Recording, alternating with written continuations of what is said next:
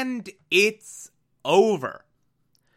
The poll is closed, the voting has concluded, and we have now reached a decision on what show we will be discussing next for the Television Archive Season 14. Uh, that show is. As always, I'm doing a drum roll on my large stomach because I'm fat. The Good Place. And it wasn't even close.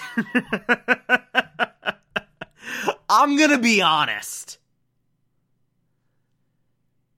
I don't think we've ever had this much of a blowout on one of these polls. Like, I don't think I've ever seen a poll have this much of a lead on it, this much of an uncontested first place victory. Like, this wasn't so much a competition as it was just a let's see how far ahead one competitor can get. like, it was very much a race for second place. Uh, but yeah, I am I am excited to talk about The Good Place. I really love that show. It is so great. It is so funny. It is so clever. Uh, and the story it tells is really, really, really spectacular. So I cannot wait to sort of dive into all of that and talk about how how good that show is. Uh, but anyway, that took first place by a country mile, uh, with sixty percent of the vote. Uh, in second place is the DCAU with 20%. Uh, in third is Constantine with 15%. So those two will be carried over to the season 15 poll.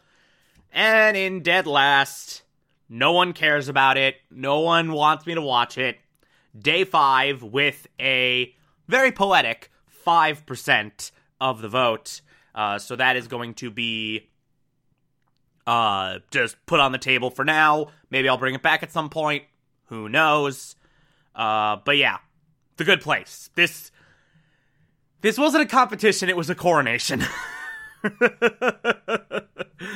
the good place took it by way like I thought it'd be like in kind of a dead heat. Maybe some DCAU fans would come in there and maybe make it a bit like of a nail biter. It might be a toss up between those two. Nope, nope, nope. Everyone wanted me to watch The Good Place.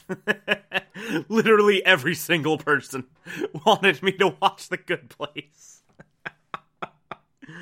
uh, but yeah, that's going to be a good time going through that. Uh, if you want to watch along with me, the whole show is on Netflix, so it can be very easily streamed through there. And uh, yeah, we begin our discussion this Monday, uh, May 31st. Uh, and, uh, yeah. Talk to you then.